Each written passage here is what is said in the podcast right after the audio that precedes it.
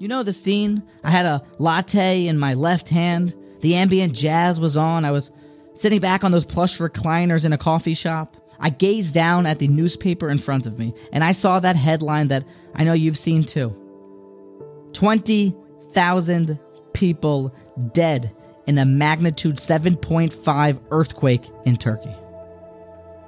Shocked, appalled, blown away by such staggering numbers, it was quite shocking. And then I took another sip of, sip of my latte and I went to the sports section of the newspaper. I moved on. And God forbid, I just saw that Reb Gershon Edelstein, the Rosh Yeshiva of Ponovich, the Gadol Hador, when his Talmidim asked him what to make of this, he said, We gotta be better. We gotta be mechazik. We need to learn Musar. We need to increase our fear of heaven.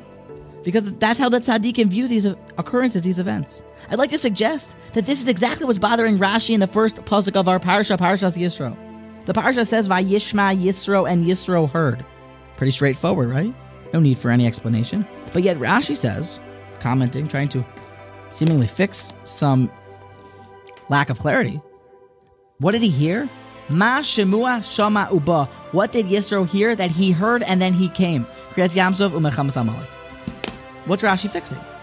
The Sifsei Chacham says this too. I think the pshat is is that how could it be that the word here just means to hear, to listen? The whole world heard about Har Sinai. The entire globe heard the booming voice by Ma'amad Har Sinai and came flocking to Bilam. The Gemara tells us. What should we do? They thought there was another Mabul coming. Kriyas Yamsuf, all the water in the world split. So how could it be that only Yisro heard? Says Rashi, Nain. What does it mean to hear? Doesn't mean just to hear. It means icher. It means ma'ashemua shama uba. What did he hear? That then he went and he actually became a part of the Jewish people. He became a ger. Joined the fold of the Jewish people. We can't let a destruction like this pass without it shaking us up.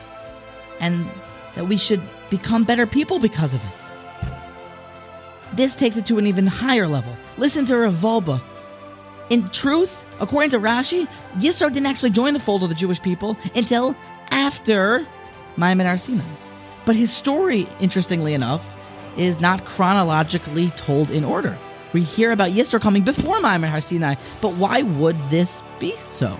Just wait to tell it at the right time. Says Rav Wolbe, because the Jewish people, we need to know this lesson from Yisro before Ma'amad Har Sinai. The idea that something can happen, you can be so shaken up, and that you can take a message and then actually become better for it without knowing Yisro's message. The idea of understanding, internalizing, and then taking action the entire Ma'amad Har Sinai says Wolbe, God forbid, could have been pointless. Klal Yisrael could have heard and nothing could have changed, God forbid.